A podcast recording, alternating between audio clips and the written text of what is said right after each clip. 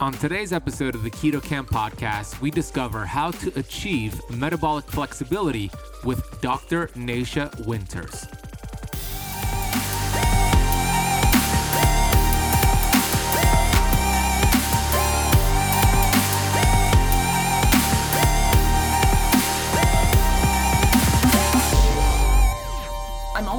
Cautious of talking about exogenous ketones because everyone's like, oh, it's our human nature, right? Like, well, screw that. I'll just have my cake and eat it too, right, by taking exogenous ketones. So please, you will never get as good results with just exogenous ketones as you would doing it really the old-fashioned way.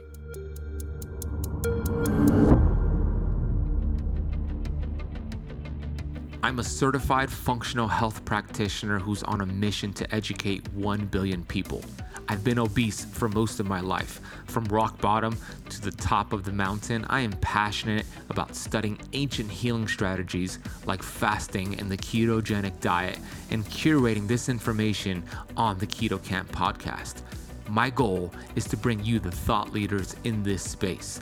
My name is Ben Azadi, and I want to thank you for spending part of your day with me.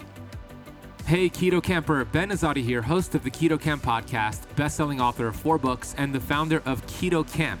I'm excited to welcome back Dr. Nasha Winters, where we discussed metabolic flexibility. You might have heard Dr. Nasha Winters on a previous episode of the Keto Camp Podcast, episode 12, where we discussed keto for cancer, fasting, autophagy, and busting a lot of the cancer myths out there. We'll drop a link for that episode to listen to after you listen to today's episode. Today's episode is going to talk all about metabolic flexibility. You know, right before we hit record on this episode, an interview, I found out that a friend of mine passed away just hours before I hit record with Nasha, and we started the conversation about that. How do you deal? How do you process the loss of somebody you love and adore? We get into her story, which is so inspirational, and we talk about death, which is an important topic that's not really spoken about. And then we get into things we can do to extend our lifespan. We discuss the metabolic versus somatic theories of cancer, which is going to explain very well how the DNA and the mitochondria and cardiolipin and the physiological processes that occur in the body leading to disease or health happens, what is affecting cancerous cell replication and what you can do about it, the importance of metabolic flexibility and why we don't want to eat so often, how fasting and keto could be a game changer for preventing disease, how exogenous ketones could actually help during radiation, the best time to use that, what levels of ketones are optimal for radiation and therapeutic ketosis. We're going to get into Dr. Nasha's favorite inflammatory blood markers to get so you could be proactive, not reactive, and so much more. Before I bring her on the show, I want to take a minute here to get to the Apple Podcast rating and review of the day. This is a 5-star review from Will, titled The Best. Thanks for all your knowledge. I like that you are super clear and you explain slowly, and that is something very good because it's easy to understand. I'm from Argentina, I speak Spanish, and when you speak, you are clear, and I like that. Don't ever change that, and thanks again. Will, that's awesome, man. Thank you so much. Gracias. I love that you're listening from Argentina. I have a lot of Argentinian friends here in Miami that I grew up with. I love the Argentinian culture, the food, the dynamics, and I appreciate you listening from Argentina. If you have not left the Keto Camp Podcast a rating or a review yet on Apple Podcasts, please do so right now. It really helps the show grow and expand and reach more people. And you never know, I might read your review on the next episode. Hey, I want to let you know about a 7-day Keto Kickstart Challenge that I am launching on May 17th. This is a free challenge, which is valued at about $1,500, where for 7 days, I'm going to teach you exactly how to do keto, how to do fasting for everlasting results. We're going to get into the difference between clean keto, dirty keto, simple keto hacks that help reduce inflammation inside the body, how to pair fasting with keto so you get 10x your fat loss results, the best way to get into ketosis, advanced keto strategies, and we're going to have sponsors for this challenge where you could actually win a whole bunch of great products, supplements, Keto-Mojo machines, and much more for free. We're going to have leading experts in the keto and fasting space come on to the challenge, and you're going to be able to ask them your questions. We have confirmed Dr. Benjamin Bickman, Dr. Mindy Peltz, Cynthia Thurlow, Dr. Rebecca Warren, Dr. Daniel Pampa, Thomas DeLauer, and a few other special surprises that will take place during this 7-day keto challenge. It is completely free, and it's for those who are tired of losing the weight and having it come back, those who are confused by nutritional conflicting information, and those who want to reclaim their health and vitality and energy for good. You could get registered for this free keto challenge by heading to KetoCampChallenge.com. Camp is spelled with a K. KetoCampChallenge.com. Learn more about it. Get registered for this free 7-day challenge, and it's going to be one of the greatest keto challenge to ever take place. Join me, Alina, the Keto Camp team, and those special guests, and those participating in the challenge will have the opportunity to win thousands of dollars in retail value of amazing supplements and devices for keto and fasting. Again, this is a free 7-day challenge. Head to KetoCampChallenge.com to get registered for this free event. All right, let's welcome back Dr. Nasha Winters. Dr. Nasha Winters has been on a personal journey with cancer over the last 27 years. She is a leading authority on cancer research, ketosis, fasting, metabolic flexibility. Her quest to save her own life has transformed into a mission to support others on a similar journey. Dr. Nasha travels the world to explore integrative cancer clinics, vet cancer protocols for research projects. She speaks at conferences all over the world and meets with colleagues to help them apply metabolic approaches with their patients. Dr. Nasha offers doctor-to-doctor consultations and intensive mentorships for clinicians who want to more deeply understand the metabolic and integrative approaches to cancer. She wrote an incredible book, The Metabolic Approach to Cancer, which you could order today on Amazon. We'll drop a link down below. So here is Dr. Nasha Winters. Dr. Nasha Winters, welcome back to the Keto Camp Podcast. Oh my gosh, and you've just become so massively famous since we last did this together. I'm honored to be like the small little pebble in your big, big beach. You've been so supportive, great friend, great mentor of mine ever since the start. So I thank you so much. You inspire me all the time with your great work and all the things you continue to do. So the feeling is mutual. I'm grateful to be here with you today. And we haven't had a conversation.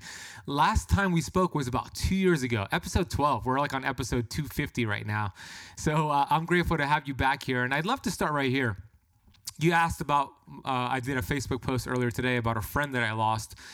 His name is Mo. Rest in peace, Mo. Mo is a CrossFit coach at the gym I used to own, and he really helped me become more disciplined with my fitness, and he was a great friend and supporter. And I don't know how he passed away, but I was on my Facebook, and then I saw the post. Now, I knew he was in a coma since Sunday for 3 days, and I had been praying for him. But I had been praying that he would get out of the coma and survive, and I really believed that he would. And then I saw a post right before I was going to go live, by the way. I saw a post that he passed away, and it put me in a freeze moment. And I knew I had to go live and I had to refrain myself and get present for the live stream. So the reason I bring this up is because you're somebody who's in the cancer research space, and you probably have dealt with this a lot with the loss of a patient or a friend of a patient. How do you go about dealing with that, grieving with that, and not letting it really suck energy from you? How do you process the loss of somebody you love and adore? Oh, that's such a good question. Again, I'm so sorry for your loss. I too saw your post right before going on and even asked. So I'm glad that we're having this conversation, because there's only a few things that are promised to us in this lifetime. Being born is one of them, and dying is the other. And even though we can sort of intellectually understand that, it's definitely still very painful if it's somebody close to you, or even someone not close to you, or someone who just touched your life for even an instant that leaves. You feel that, you feel that imprint in there. And, I will tell you, as a little girl, this is interesting. We've got time here. I was 5 when my grandfather died, and my grandfather and I were incredibly, incredibly close. I remember so many details. You know how the early memories are just so crisp and specific. I remember everything from the feel of his fingers, his hands. He was a farmer. I remember these overalls he wore. I remember the smell of his skin. I mean, such details. And when he died, I went into a deep deep state of extreme trauma to the point where my mom was like, I don't know where this is coming from, because it was my first experience with death and dying. And I was like, I was screaming. It's like, as they were literally putting him into the ground, I was like, he can't breathe. He can't breathe. I mean, I can remember having this experience. And so for me, from about age 5 until about age 13, death was very traumatizing for me. And I didn't want to talk about it. I didn't want to think about it. I didn't want to watch movies about it. Where the Red Fern Grows book still traumatizes me to this day, the loss of dogs. Like, it was something that really shook me a core that made me very terrified of death and actually really hate death. When I was 13, I lost my best friend to an aneurysm. And I had a dream the night before he died that he died. And I was hysterical the next day with my mom that Jeremy died. And she's like, no, he didn't look, he's outside and playing soccer. And crazy that the very next day I wake up and go to school that day and start hearing that he died. And I was fully in belief that it was a rumor. People were hearing about my dream and, making fun of me, because that was the state of mind I was in. To realize that he did, it was just this other huge bolt in my body about how the impermanence of life. And I was 13 for crying. Like, I was just stuck in this place where I was so convinced of death and how permanent and scary and awful it was. And then I met my own diagnosis, my own mortality, right in the face at 19 years old. And ironically, in that time that I was diagnosed, I was working in a nursing home. And there was a woman in the nursing home that I cared for. And when you work as a CNA, a certified nursing assistant in a nursing home, you go through the training of what you're supposed to do, but you also go through what's known as post-mortem care training. So how to tend to a body after they passed. And I was so freaked out about that concept. And yet I was like, so certain I would never see this in my work in that environment. After 2 months of being in that nursing home, I was on duty and I stopped by the room of this woman who was a matriarch of our community. And she'd been in a coma for a couple weeks. And I went to check in on her. And as I came in, she'd been completely out. And I put my hand on her chest and kind of stroked her cheek. I never had met this woman because she had been pretty much in a coma since I started working there. And she opened up her eyes and looked right at me. The most clear, crystal blue eyes you can possibly imagine. And she had this beautiful smile. And then she turned her head up towards the ceiling. And at that moment, I felt this energy move through my hand because my hand was on her chest. And I saw this little flicker of light go out through my hand, through the air. And I'm like, I'm tripping, there's something happening here. Yeah. And she didn't exhale her last breath. And what came over me in that moment was, first of all, I realized exactly what had happened. I'm sitting there as the sun's going down. And I had this moment of deep peace. And this shift, it was like something just came over me in that moment. And the head nurse walked by at that time and she peeked her head in. She said, did she leave? Like, kind of like understanding, because I'm just sitting there. And I said, yes. And she said, did you see the light leave her? And I mean, the fact that someone said that to me, like a total stranger, that nurse, by the way, just passed away last year. So this woman was very instrumental in my own healing and understanding. And it was just this moment that suddenly I had a very different understanding of death and dying. And fast forward, in medical school, I thought I was going to be a midwife. And so I delivered 36 babies before I decided that sleep was more important to me than bringing children into this world. Good decision. I'm very much a sleep needed person. And the other thing that happened in 2012, I was sitting among a group of women that I was doing a cancer retreat with. And I realized at that time that I had brought 36 beings into this world. And I had also personally sat with and ushered 36 beings out of this world. Wow. And it was this other moment for me. And that wasn't that long ago, almost a decade ago, that I just realized this sort of continuity, this balance in the world. And so I give you that whole framework, and that it has been a journey for me to really come to terms with mortality, death, and dying, and have a different understanding around it. It's not something we're taught in our culture, right? But it's something when you work with chronically ill people with cancer, you're going to see it, and you're going to see it often. And so I learned to understand that death and dying look exactly the same. They're just an unbelievable passing through a particular threshold. They are not as scary and ugly and dirty and frightening and weird and taboo as we've made them out to be in our world. And so I don't understand or even pretend to understand why someone leaves earlier, say your friend who, you know, a CrossFit instructor for crying out loud, versus someone who's had a long, ripe life and is deep into their years and is just like taking their exit in their 90s, or even babies or little kids that I've worked with cancer in that process. So I'm always kind of learning and working with it and recognize it is part of our world. But I think if we also talked about it more in our culture, we'd have more space to process the real feelings that come up for all of us.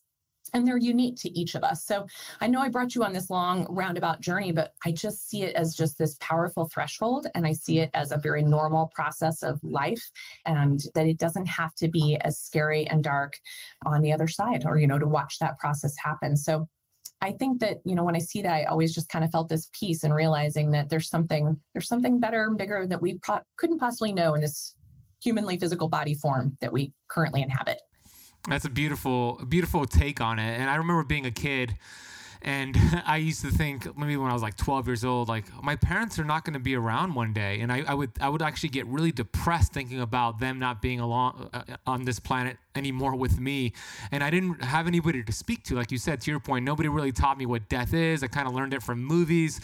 And I remember being depressed, like thinking about one day my parents are not going to be here. But I love the way that you shared it. It's a transition. We enter this world, and then our soul transitions into a different world. Where that is, I don't know. Will I ever meet Mo again? Maybe, possibly, you know. So it's beautiful. It's a beautiful thought. And it's a perfect way to start the conversation, because I want to talk about metabolic flexibility, cancer, keto, and this stress bucket, this mitochondrial bucket that you call it. And I have a different way of explaining it. I talk about taking less hits, right? Like when you look at professional athletes, Nasha, the best ones in the world, Tom Brady, Dwayne Wade, Kobe Bryant, what they all have in common is that towards the second half of their career, they changed their game. They changed some of the things they were doing to extend their lifespan or extend their career. So what are things we can do to extend our lifespan and take less hits with all the hits we're taking here in this day and age? Oh my gosh, what a great, I mean, first of all, that's such a clear analogy and really beautiful concept, and people can really relate to that. And to your point, it's like we have, you know, most of us have some type of resilience just to our age, you know, and our fountain of youth resides in the health and wealth of our mitochondria. All right. And so if you came into this world with your mitochondria bucket sort of polluted and damaged, which sadly and unfortunately is happening more and more today, we have a lot of new beings entering this planet or becoming part of this planet that are already really, really compromised. And then for those of us, the longer you've been here and the longer you sort of neglected that bucket, the more damage you've done to those little mitochondria, which makes you age faster and be much more susceptible to a lot of chronic illness processes, including cancer, which happens to be my area of expertise. But ultimately, what you said is true, is that most of us sort of just assume that we're healthy until we're not. And that's what I find over and over in my world, is people always say to me, well, I was healthy until I got cancer. You've heard me share this with your tribe as well. And I'm like, that's what's so strange to me, is that we have this amazing ability to compensate when we have something that's off. Right. And so if something hurts, we kind of maybe favor the other side. Or one of my patients says it's like putting a sticker over your check engine light on your car dashboard. When you're like, oh, that's a subtle symptom, you can kind of justify it away or just say, oh, it's just me getting older. Oh, I must have pulled this in my workout, or, you know, maybe I can't drink the way I did in my 20s, you know, things like that. But what we find is that we need to start assessing and addressing our terrain way before we get sick, way before the alarm bells are way too loud to capture our attention. And so the way I start to change the game, change the routine up in myself and in the patients that I serve and the doctors that I teach to serve other patients, is I teach them how to assess that bucket, how to assess that terrain, so that people aren't hit unaware, aren't caught off guard, aren't surprised if they have a certain condition or a predisposition to a condition. And so that it's always way better to be preventative or to head things off at the pass early on, versus waiting until it's engulfed the house in flames. And our medical system today I know you are really a fan of these concepts, and our medical system today is unbelievable in that it only focuses on the house engulfed in flames. It only wants to deal with disease management and not disease prevention and not true cultivation of deep, optimal health. And so we can't know, like, just because you eat well and diet and exercise, that's not enough on the planet today. And what people perceive as eating well and doing proper exercise may not be genetically matched to that individual, maybe not metabolically matched to that individual. And so we have to do a little deeper dive and assess this. And there's all kinds of cool basic blood tests, but also more functional testing and analysis, and even down to like your simple reach down and touch your toes, check your flexibility, for instance, or that good old sit-stand test. I think I talked about that in one of the lectures as well, that you can literally check your longevity with how easy it is for you to cross your legs, sit all the way down on the floor, and then from that position, stand back up without the help of arms, elbows, knees, etc. The more contact points you need to help your body back up off the floor, the lower your longevity. So we really need to use it or lose it.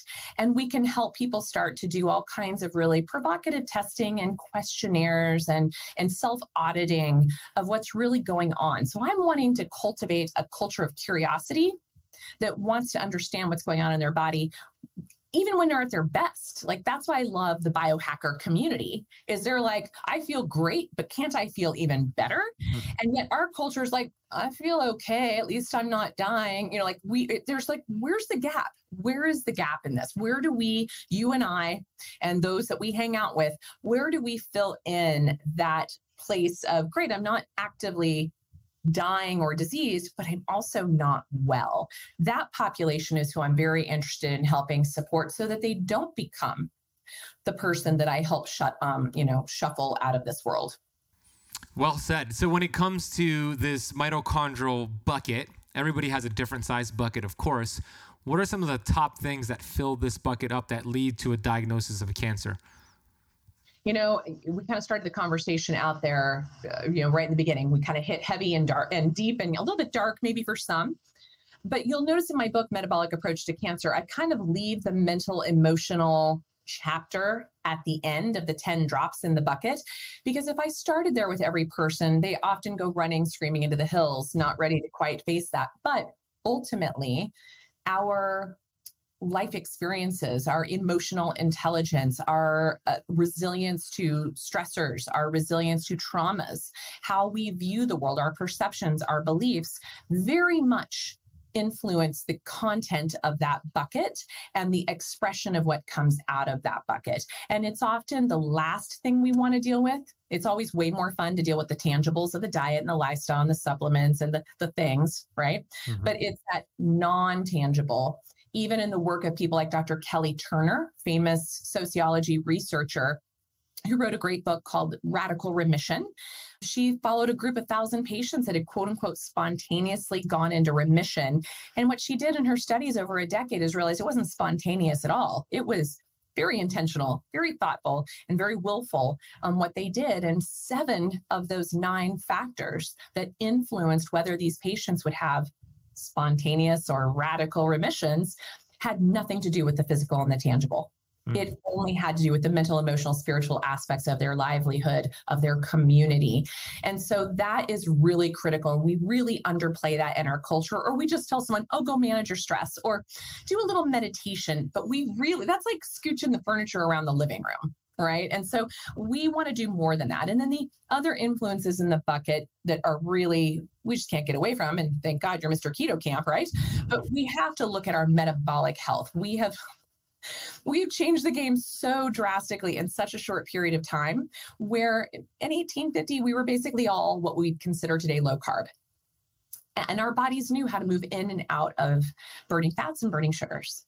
And it knew how to be a hybrid engine. Very easily. It wasn't we didn't have to work at it. It just was. You'd finish dinner, you'd go to bed, you get up in the morning in ketosis. So it was like, that was life. And then you'd get on with your day and what carbs you ate during carb season, during the big harvest season, you burned off, you used them appropriately. But today we don't. We just put it in and it goes nowhere. And then it goes into fat storage. And then it goes into basically putting a brick on the accelerator pedal of burning sugar and sugar only. And our bodies have forgotten how to burn fat, how to be that dual engine. And that gets us somewhere. The research shows that 70 to 90% of all cancers have a very glycolytic driver, meaning sugar is the problem. I would say all of them to some degree at some point in time have it, but the studies even show, like, let's just be super conservative and say only 70%. Well, probably it would be worth it to lower your carb intake and work on your metabolic flexibility to get back into that dual hybrid engine again, no matter your diagnosis, no matter if it's a stage 1 or a stage 4, but also the chronic illnesses that you guys all talk about, the Alzheimer's, the cardiovascular disease, obesity, diabetes, autism, Asperger's, all of these are on the same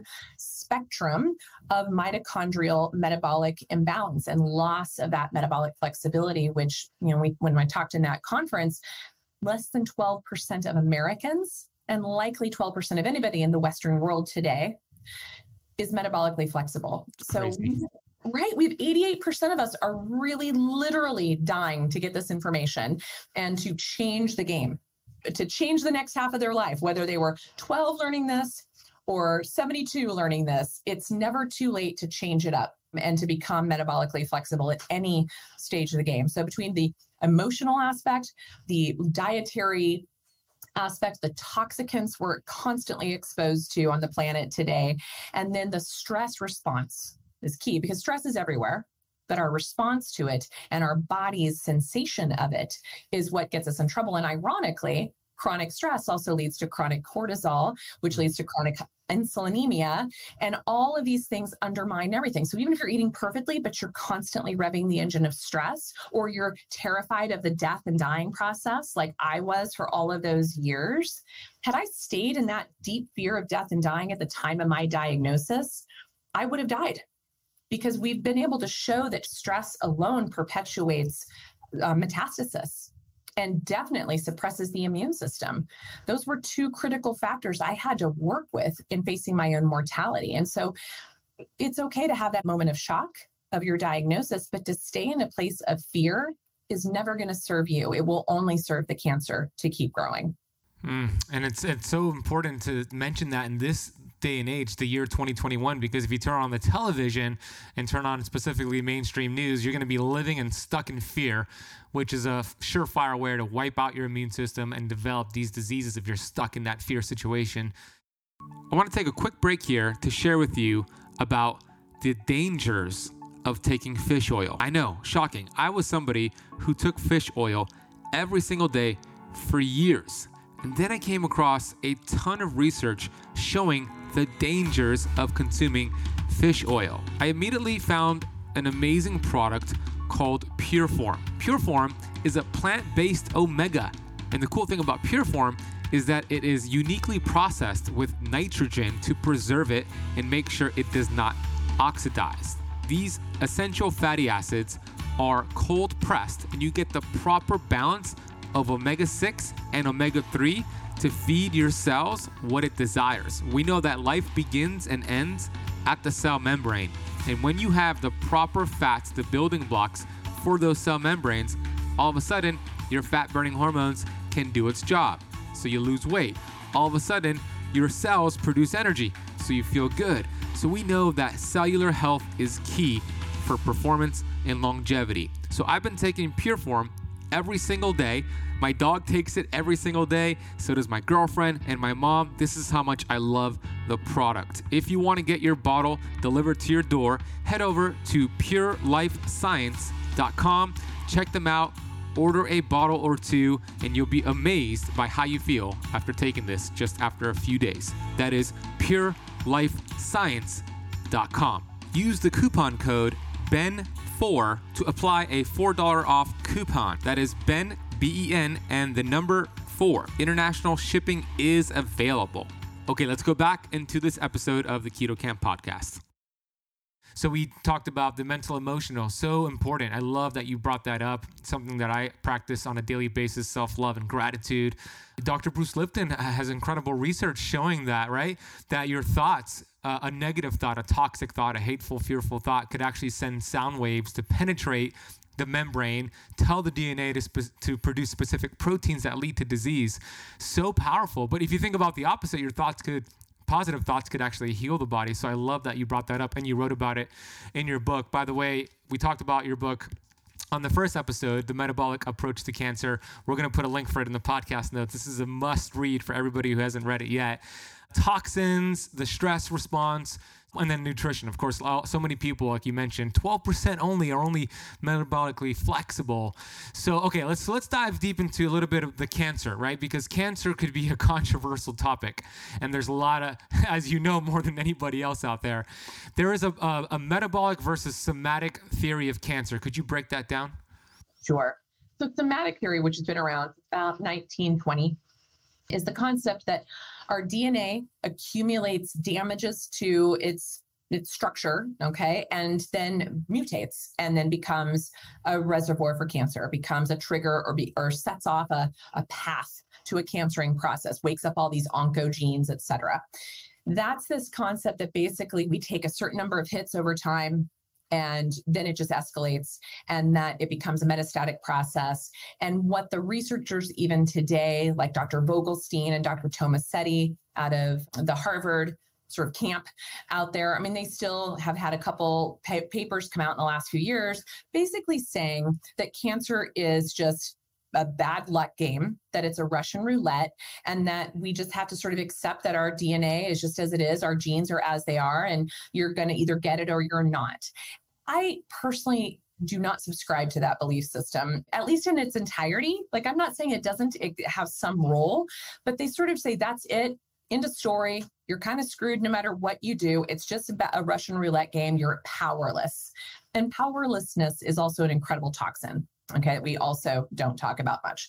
So then let's talk about the theory that also was merging during the same time as the somatic germ theory, or just somatic gene theory, was that of metabolic theory of cancer. This was Otto Warburg's work, also in the late 1910s and 1920s, who later won a Nobel Prize for his work on looking at sort of these fuel sources that cancer cells preferred over the healthy cells. I'm kind of simplifying this for everybody, for myself as well, because I like to keep it simple. And basically it was like, wow, it's interesting in that we keep kind of looking at the DNA damage and saying that's where it begins. But he's like, let's back it up a bit further. It begins before that. So where we started to learn and what our research has shown us over the past 100 years and a handful of months is that mitochondria are sort of the genome protector.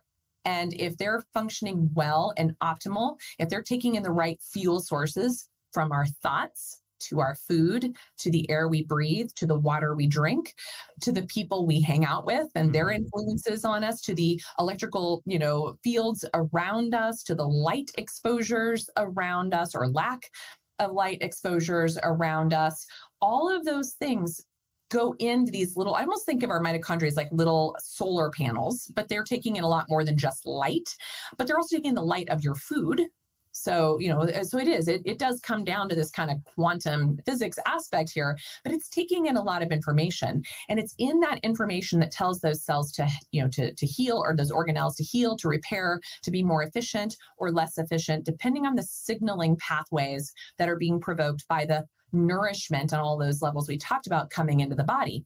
Once those go off and the cytoplasm in which those little organelles are floating around in, like the little swimming pool that the mitochondria are moving out in, once it becomes a little mucky, like someone hasn't been skimming the bottom, and once it starts to accumulate, that's when the mitochondria become way less efficient. They start to stop breathing. It's called cellular respiration. They start fermenting. This is different than, say, your sauerkraut on the countertop. Right. Basically, it's like an inefficient metabolic process, an inefficient energy creation process starts to happen. When that happens, we don't induce cell death, a process known as apoptosis. And when we don't take out the garbage of these fragmented, broken, depressed, ill, toxic, foggy, inefficient, ineffective cells, then they can switch. Then they can metabolically switch over and start to request and require a different fuel source and start to steal energy resources from the body and start to use most preferentially things like sugar. Mm-hmm. So that's where if someone has been eating crappy all their life and then their body switches into that and they listen to the really bad advice of their RD nutritionist at their oncology office who says, no matter what, eat anything you want, just don't lose weight. We are actually perpetuating, we're driving the Thelma and Louise car off the cliff even faster than ever before when we make those offerings. What we're able to do with the metabolic approach to cancer is understand that cancers can come in and out of existence with support to the terrain around those cancer cells. And that if you can kind of clean up that swimming pool and clean up the energy sources going into the mitochondria, you can shift or prevent that malfunctioning, maladapted energy exchange and keep the mitochondria healthy, which in turn keeps the DNA expression, both your epigenetic expression as well as your genetic expression, much more on track and able to sort of handle the hits, the assaults that are coming at them way more effectively, efficiently, more resiliently than ever before. And that's where I see a more hopeful vision of cancer. And that, yes, the genetics still come into play, but after we have stopped taking care of our terrain, or after the terrain has taken many assaults unbeknownst to us or even known to us. Mm-hmm. And that it also implies that there's something we can do about it to help correct those imbalances and create a better outcome, for all. Well, the last 5 minutes were like a masterclass on mitochondrial health. I hope that you could just rewind, if you're listening to the podcast or watching the YouTube video, rewind it and get that again, or maybe a couple times, because that was so good, right? You're talking about, are you referring to a senescent cell, a cell that's no longer living? And then what happens is it switches its fuel source to sugar, and then can it potentially duplicate and then replicate into other cells? Absolutely. And then it doesn't have the ability. It's like, I don't hear you. I don't see you. So it just keeps replicating. Whereas our ability to kill off those damaged or dysfunctional or gone rogue cells is under the complete guidance of our mitochondria. So if our mitochondria are unhealthy or damaged or inefficient or even loss in number and quantity. So for instance, adipose tissue has far less mitochondria than muscle tissue. Way less. So if you are someone who's moved into about the 25% body fat, not BMI, mm-hmm. BMI is BS. Totally different. Yeah, exactly. Well, like body fat content, about 25%, you are starting to basically make a bigger storage tank for all of those toxic drops in the bucket we've talked about that then start to accumulate. And those toxic storage units have less and less and less and less mitochondria. Whereas you get your body fat down and you build up your muscle, you actually start to increase your storage and effectiveness and efficiency of your mitochondria. Hmm. So that's just one example. Or for all the folks out there who were wrongfully blaming lipids, fat for their high cholesterol, and then got on statin drugs that depleted their body of the most important antioxidant we have, CoQ10. That is all about what your heart muscle needs to survive. Your heart muscle is the other largest organ and tissue of mitochondrial, a densely packed mitochondria. And when people take a statin drug, they basically pilfer the mitochondria out of the heart and make it much more vulnerable. So great, you went lower in the cholesterol, but you're also damaging the very organ that you were thinking you were protecting by taking that drug. Mm. And so these weird, it's just so upside down, And so that's the places I'm all about, let's take what mitochondria you have and make them stronger. Let's work constantly on mitogenesis, making a new fountain of youth. So things like intermittent fasting, cryotherapy, huge, powerful tools to bring on new mitochondrial function. Those are some ways to do it. Those are the things that we don't talk about. We can't put a price tag on those in the pharmaceutical industry and say, hey, we're going to get rich off cryotherapy or get rich off a recommended dietary or non-dietary approach, if you will. And so it doesn't get talked about. It gets shoved to the back, and we keep trying to find the pharmaceutical answer to the ancient wisdom that's been around us and available to us all along.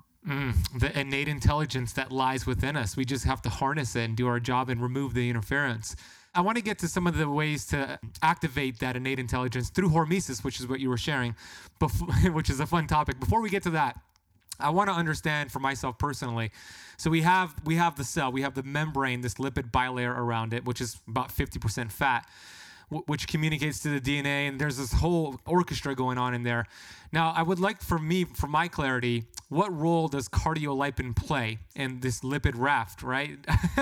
And how, from my understanding, when the innate intelligence wants to kill a cell, apoptosis, it'll remove the cardiolipin and the cell goes into apoptosis. Is that what's happening? Well, that's part of it. It gets a little here. So because the other things that are playing here, there's the cardiolipin, there's the cell wall membrane, there's the choline in that cell wall membrane. There's also this concept known as danger response. Cell danger response, yeah. Danger response there, which I know you guys all talk about probably here too. Then there's this omega-3, omega-6 fatty acid, this moiety of this balance of our essential fatty acids that all play into this. And so it's not as simple as saying you just take out the cardiolipin. This is a tough one. I'm trying to think of how do I... We need a good analogy. I know. I'm thinking about I've really liked when I've seen images at some of the ancestral health symposiums where they use the sort of which we call them the lipid rafts or whatnot, where they use those. It's like, you need to be able to shunt things into and out of, fats in and out of, because fat likes fat. So fat's attracted to that lipid membrane and can travel through and carry important nutrients that are packed inside these little fat cells to get them into the mitochondria or into the other the cytoplasm that the mitochondria are swimming into, the other organelles there.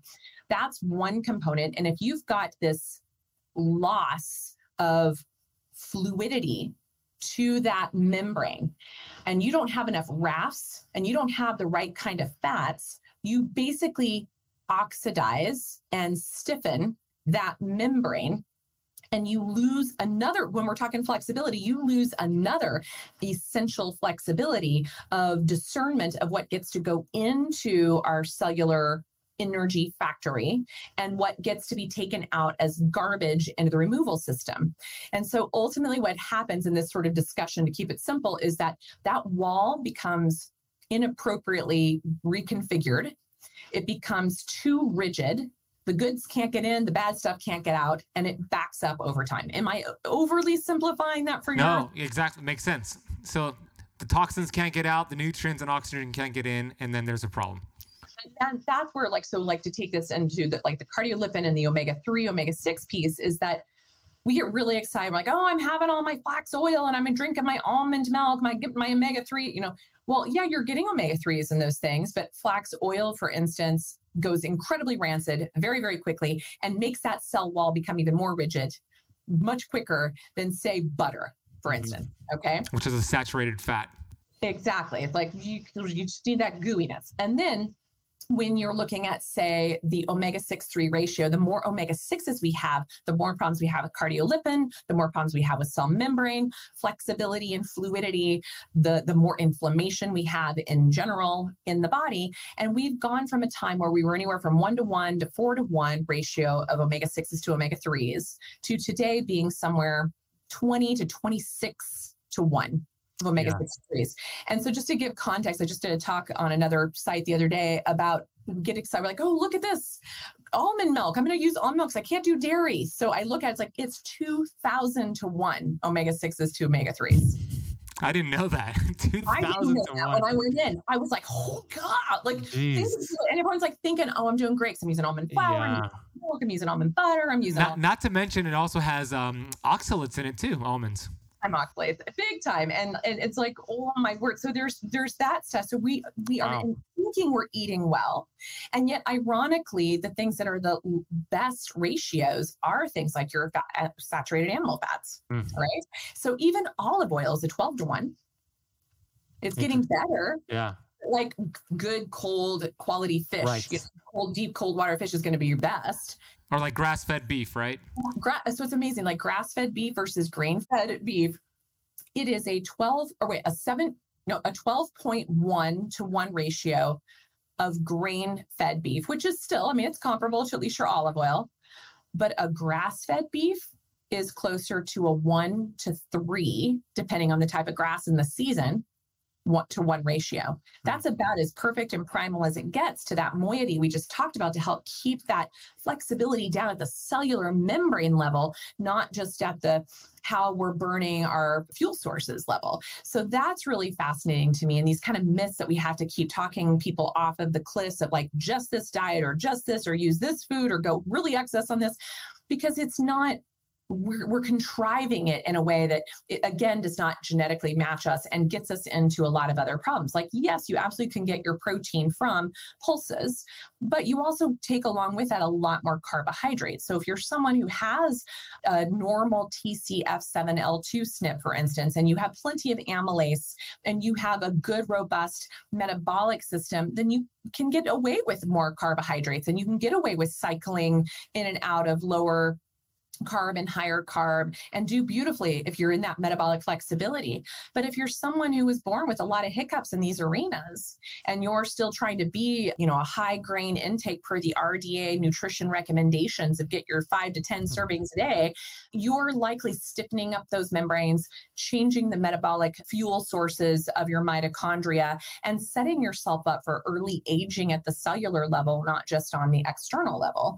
And so these are the conversations that we don't get to have because no one wants to fund these studies, but it's just your basic biochemistry. And so I'm married to a biochemist, so we just literally talk about these things all of the time. And he makes it sound so much easier than I do. I understand it very clinically. He understands it. He understands the bench. I understand the bedside. So usually we're like a three-legged race that together, when we do presentations, it's really fun. So you have to get him on sometime. Yeah, that would be awesome. I would love to. He's brilliant. And so, but those are the things I think, you know, to your points, like, we need to just change the conversation up here. And like, how do we know how metabolically flexible we are? Where do we even start assessing that? And I don't know if you dive into that. I would assume you do many work you do. But share, but I want you to share. You know, like I very simple, I tell folks, or I ask folks actually, I'm like, so what does it feel like if you go longer than 4 hours without a meal? And right there, most people will say, well, I can't, you know, I got to have something every 2 to 3 hours. That's the majority of the patient population I've worked with in my career. And then I say, well, let's say they can do easily 4 hours. Then the next sort of flaming hoop is, how do you do after dinner? Do you need something before bed? Do you need a snack? Do you crave something sweet? Do you crave a dessert after you finish dinner? Are you satisfied at the end of just a regular meal without a dessert? Most people also say no. They usually want a sweet treat after, or a little after an bowl of ice cream, or a little snack before bedtime. That's also a clue of metabolic inflexibility. And then I say, are you able to go finish dinner and have nothing but water until you break your fast 13 hours later? So let's say finishing dinner at 7 p.m. and not having anything but water until 8 a.m. Are you able to do that, and how comfortable is it? Again, vast majority cannot do that, which is shocking to me. I've been doing this for so long now that I can easily, because I've worked into it, I can easily go, I've done a 10-day water fast, right? I've done longer fasts with things like broths and things like that, but I can easily do 3-5 days without even blinking. If you're anything like me, you probably spend some money each month on your supplements. But what if you're still tired and you just don't feel 100% well? Well, there could be a deficiency. What if there was a way to know if you were actually absorbing your supplementation or not absorbing, and maybe you're taking too much of something? Well, what I'm bringing you today is a chance to accurately test all of that. In this case, I'm talking about Upgraded Formulas, Upgraded Hair Test Kit, and Consultation. And once you uncover these hidden deficiencies, you could get rid of these symptoms you might be experiencing that might be affecting your thyroid, adrenals, or much more. Upgraded Formulas is a very cool company. I interviewed Barton Scott, who is the founder and chemical engineer who helps craft all their supplements, and they have this really cool upgraded mineral deficiency analysis. So say goodbye to blood and urine tests, which typically indicate short-term results. Hair is the best identifier, and you could get that hair from your head, armpit area, or even pubic area, and you'll receive a consultation with a member of Upgraded Formulas to help discuss your results. And it's very simple. Collect your hair sample, send it in, and get your results fast. We've worked out an exclusive deal, Keto Camp Podcast listeners, to receive 10% off your order. Head to upgradedformulas.com, use the coupon code BEN10 at checkout to get your hair mineral kit and any other supplements that you could find on their website. That is upgradedformulas.com. Use the coupon code BEN10. The first time I interviewed you, I think you were on day 5 of the water fast too, by the way. I did. I came to you guys on that. That's like, and I do that really routinely, 3 to 5 days every month without fail. And I do a big 10-day or, you know, once or twice a year. Just water. Yeah, just water. And salt. I put a lot of salt into my water as well. And I take magnesium. Those are really my two go-tos, but that's about it. And most people can't. You tell them that and they just look at you. You know, we're so petrified not to eat. And yet for me, and, you know, back in my story, because I had a bowel blockage in the beginning and because I was so filled with fluid known as malignant ascites, I literally had no place to put food or beverage. And so whatever I put in would come back out or cause excruciating pain, and it wasn't coming out the other end either. So for 2.5 months, I could manage only tiny sips of water and herbal tea. That is probably what saved my life all the way back then. It still took us another nearly 30 years to get the research to back why that was effective for me, despite the fact that we've had data from Dr. Moreshi in 1909 showing that simply fasting cytotoxically reduced the size of a tumor, so shrunk tumor size. So when Dr. Longo's work started coming out in 2010, 12, 13, I was so happy to see this because he's like, then if you take fasting and you pair it with chemo, then you get like a synergy, like a double whammy, and you protect those healthy mitochondria from the damaging effects of that chemo or of that radiation, so that you're also not making more vulnerable. I mean, that's the nature of standard of care for cancer, is that it causes further metabolic mitochondrial destruction. That's its job. And yet what we're learning, and what makes me sad that it's not already standard of care, despite the fact that we've had almost a decade of research to say it's, or longer, to say this is good, is that we could be making standard of care work better outcomes for the patient, better quality of life for the patient, lower recurrence and progression of disease, and not needing all the side drugs that cause even more problems like constipation and high blood sugar, et cetera, that they give along with the chemotherapy to deal with the side effects of the chemotherapy. The fasting in and of itself is dealing with those side effects. So it's just so weird to me that we've come this far, and yet I still cannot even tell you. If I get one doctor out of 100 that I consult with or consult on a family with, who tell me what the experiences has been with their oncologist, who completely full-heartedly supports them doing fasting around their chemo, that's a good number for me. So I would like to see that be 1 in 10 in my lifetime. Wouldn't it be great if it was every single one? Oh, gosh, yeah. So it's crazy. Yeah. Yeah. I love that. And that's the way it should be. There was a study, maybe you know the study, that showed, what was it, less than 70% chance of reoccurring breast cancer when the patients fasted for 13 hours or more each day. And the craziest part about that, they didn't ask the women, what are you eating? They could have been like feasting on ding-dongs and ho-hos, right? I mean, it could have been that, but they were simply taking a break for 13 hours or longer every day. And their recurrence rate was far less. Now, you have to remember, in standard of care, even the American Cancer Society suggests that up to 70% of patients who've had cancer will have a recurrence. So you want to do whatever you can to prevent a recurrence after you've gone through that little ride.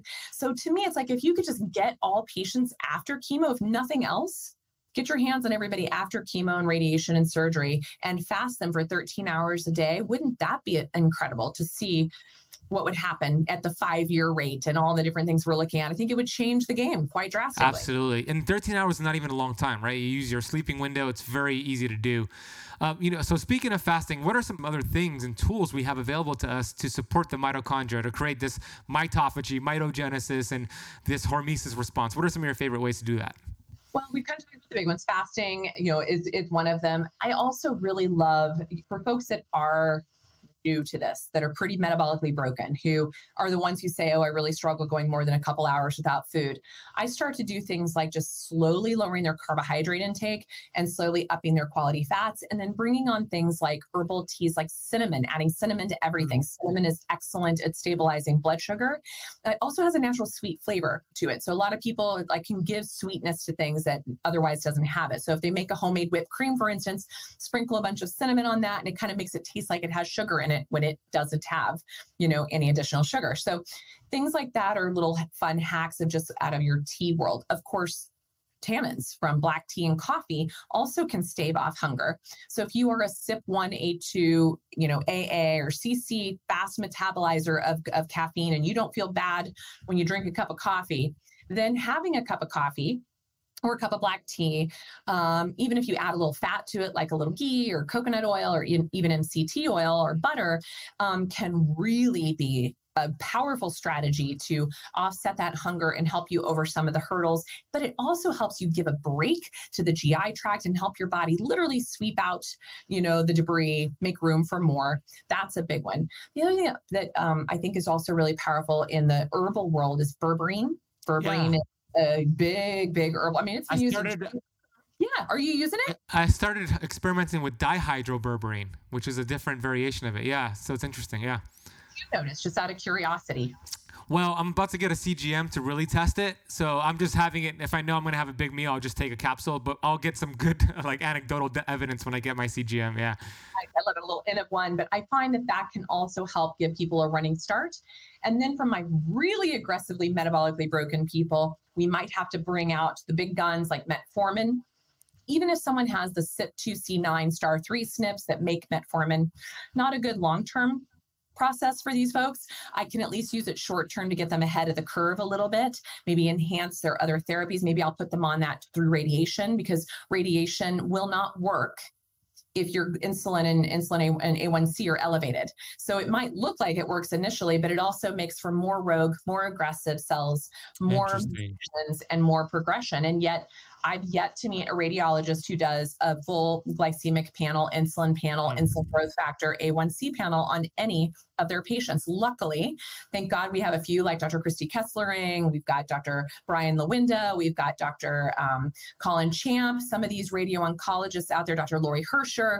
These guys are out there who are absolutely checking their patients, getting them more metabolically flexible and kind of gearing them up for radiation, fasting them through radiation, having them take exogenous ketones 20 to 30 minutes before they get into the radiation. I wanted to ask you about that, the exogenous ketones and radiation. Explain more about that, please. So amazing, because this is the place where I'm always cautious of talking about exogenous ketones, because everyone's like, oh, it's our human nature, right? Like, well, screw that. I'll just have my cake and eat it too, right, by taking exogenous ketones. So please, you will never get as good results with just exogenous ketones as you would doing it really the old-fashioned way. Amen. Yeah, exactly. Like, and definitely, like, especially people who are new to going low carb or going into ketosis or needing to get primed for a particular chemotherapy or radiation therapy that really does depend on having a low glycemic and low insulin state to have better outcomes, then we want to give them a running start. It will also really nip it in the bud, that horrific carb withdrawal that a lot of patients experience. And it can also help quench that hunger in the beginning until your psychology catches up with your physiology.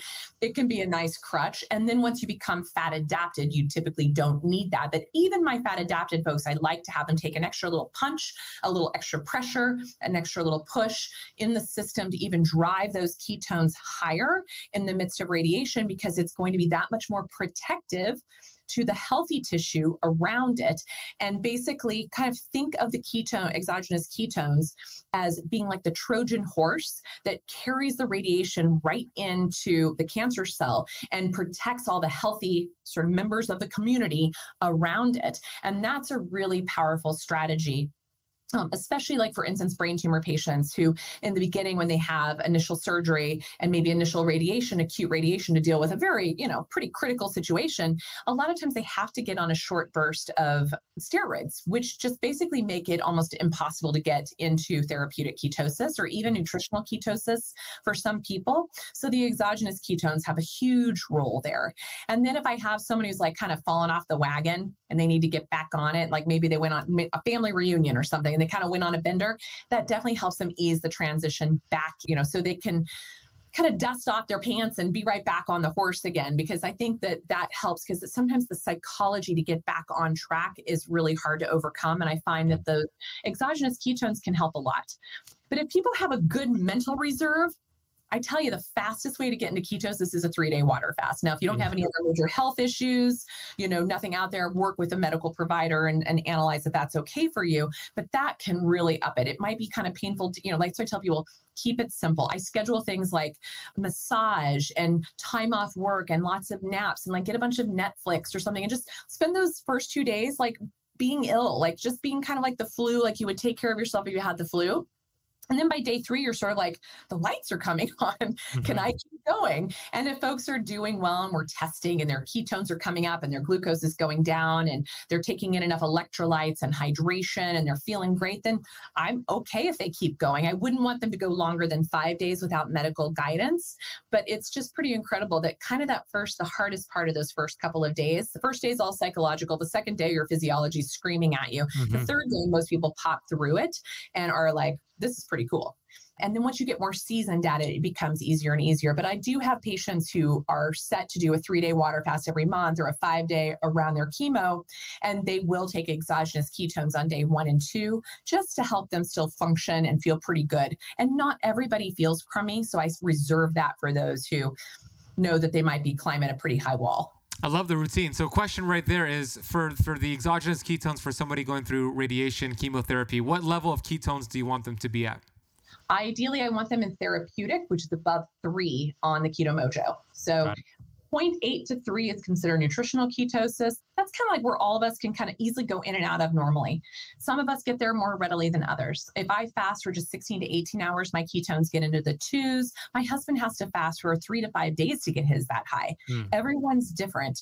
So don't like beat yourself up if you're kind of in that zone.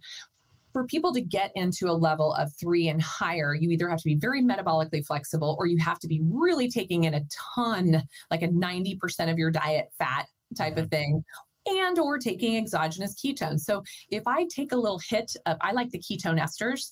If I take a little hit of those, like a 5 milligrams or whatever of that on top of being in my kind of nutritional ketosis 16-hour state, I can pop myself into nutritional or therapeutic ketosis pretty easily.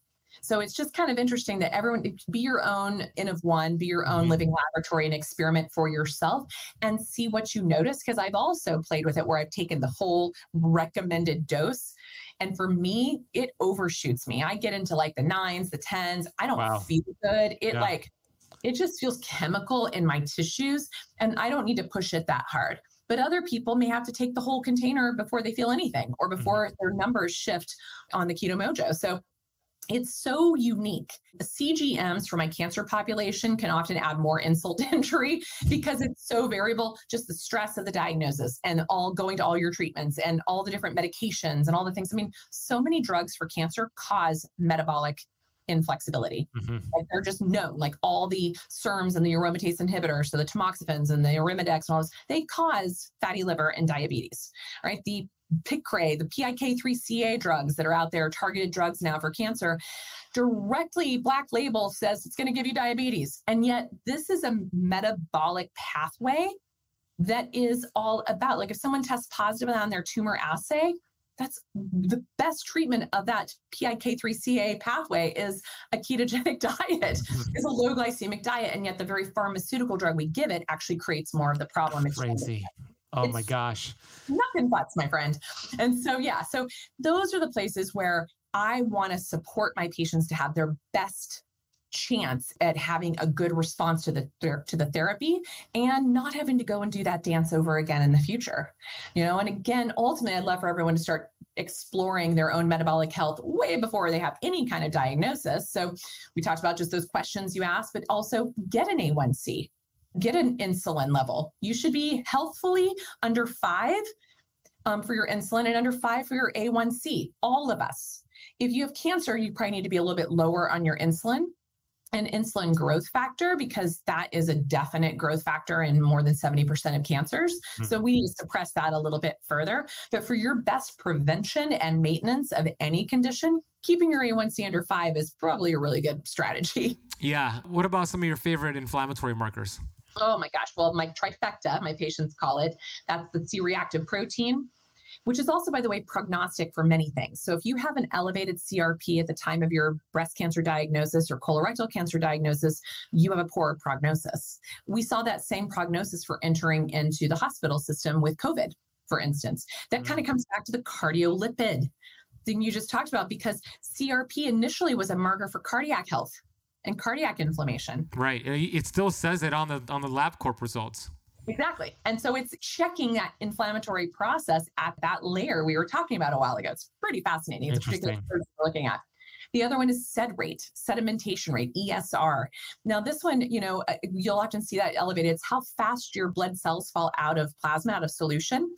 So if it falls out really fast, that's great. It's like, good. It's nice and smooth in there, right? It's like, it should be under 10. It should fall out quickly. But if it takes a while and they kind of just hang out in the goo, well, that should probably tell you right then and there. It's probably kind of thick and gelatinous and not good. You want flow. You want it to be nice and lubricated and smooth. The higher that number, the more inflammation in the tissues as well. And then the third one, the LDH, lactase dehydrogenase. This used to be part of all of our metabolic panel testing until about 15 years ago when some idiot behind a desk said, let's not run that test. That is the most important test for your metabolic health there is. Lactase dehydrogenase, as the name implies, is part of the good old Krebs cycle. And it literally, as my husband says, if the LDH is high, your mitochondria are off. What's high? What would you be considered high? What number? And this is the thing. Remember, labs are based on the average of the population, so you don't want to be average. So in the functional optimal range, you want, depending on LabCorp, you want it under 175, or Quest Diagnostics, you want it under 450. If it's even 176, I'm concerned, or 451, I'm concerned, right?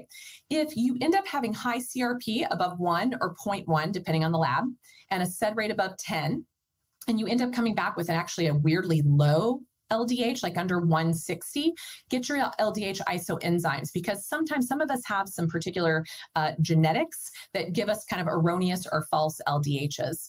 So I look at them as a collective. Individually, you could Google any of them or PubMed any of them and see that even by themselves, they're quite prognostic in the cancer world.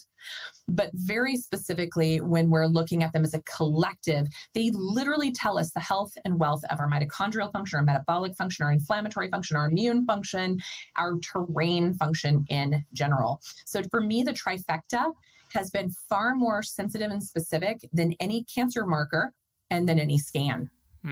I love that. So I'll put those down in the podcast notes if you missed that. So for LDH, you're saying 160 to 175 is where you want the person to be? Yep. Okay. Got it. Wow. This has been such a masterclass. We got to bring you back for round 3. I mean, I could just talk to you for hours. You're just so brilliant and fun. Besides your book, The Metabolic Approach to Cancer, which I'm holding up on the YouTube video, but we'll put this in the notes down below. Where else can they find your work and just your social media and all that? Well, please look for me on Dr. Nasha Inc. on Facebook. You can also find me under The Metabolic Approach to Cancer on Facebook.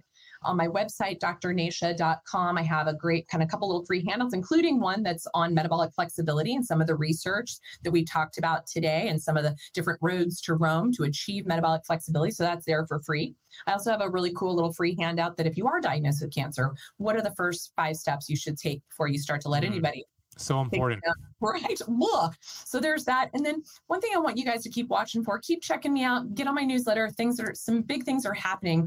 We are hoping to create the first and only metabolic centric, terrain centric forward hospital in the United States. Wow. It's bringing in the best of both worlds of what standard of care medicine can offer with the best integrative vetted therapies from around the world under one roof on one campus, a big, beautiful campus where we are showing people how to live in accordance with their genetic match as well as nature around them. So that's what I'm working on these days, including another book coming out this summer, late summer, early fall on mistletoe. And then Jess and I are working on an updated version of our book in late 2022. And there might even be another book brewing. It depends on our energy levels. Oh, that's fantastic.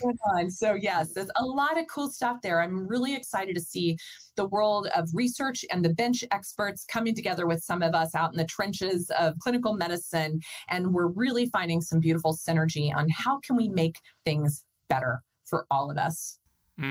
I love that. I love that you're doing that. The new book, we'll get you back for the new book. And then we'll put everything down below in the podcast notes. Go show Dr. Nasha some love on social media and go check out her website. Go get her book. As you can tell, so much information, some great information. Albert Einstein said, intellectuals solve problems, geniuses prevent them. And you, Nasha, empower the world to be a genius and to be proactive, not reactive. And I want to thank you for serving the world, serving myself and my community. And I just love having conversations with you, and just, you're doing amazing work out there. And thank you. We need more Nasha Winters out there. So thank you for today. And I really enjoyed today's conversation. And always joy.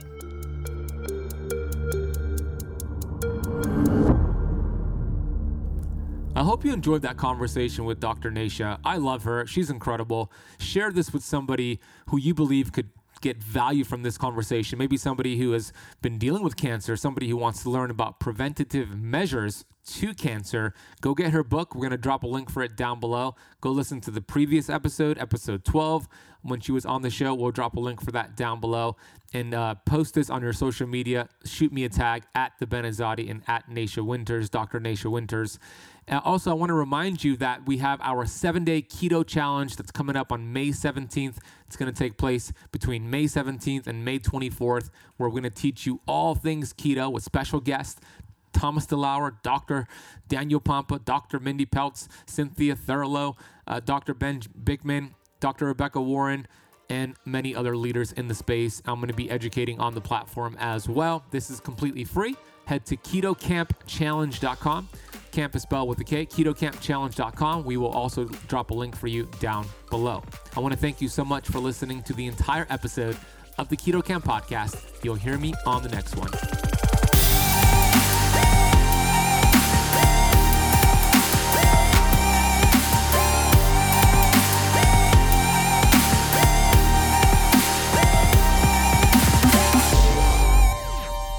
This podcast is for information purposes only. Statements and views expressed on this podcast are not medical advice.